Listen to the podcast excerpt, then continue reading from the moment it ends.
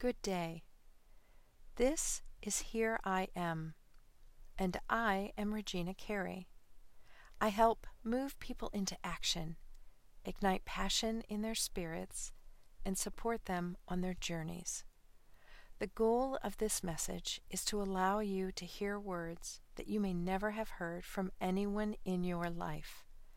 I am here for you with a story and perhaps some healing. My family knows that shortly after the holiday season begins, it's time for Christmas bread. We have a few predictable traditions, like a live tree, Mr. and Mrs. Claus mugs that are filled with candy on Christmas Eve, and the annual Santa hat picture of the kids and dogs. That's about it.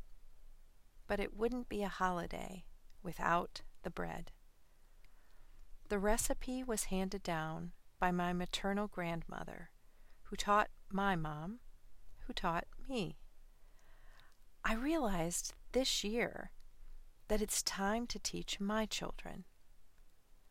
Like with any tradition, there are tips and tricks, incantations and special ingredients that only those who make the bread are privy to.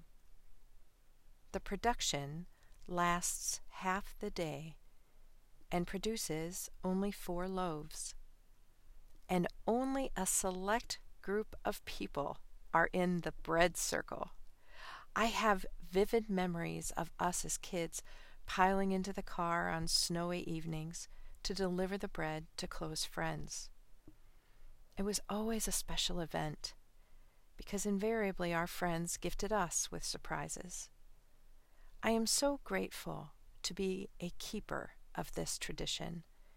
It continues to bring joy and special blessings to those we love. Teach family traditions. Take the time to both remember what you loved about the special moments growing up and share them with your own children or family members. Teach family traditions Perhaps you've created new ones during this unique year together, or you had the chance to recall one that you miss. Reach out to a family member who could share a memorable tradition with you. Teach family traditions.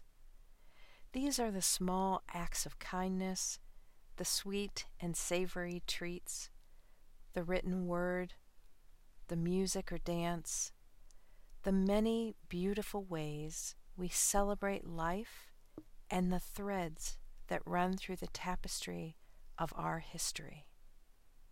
Know that today. Know that for life. Hear this message.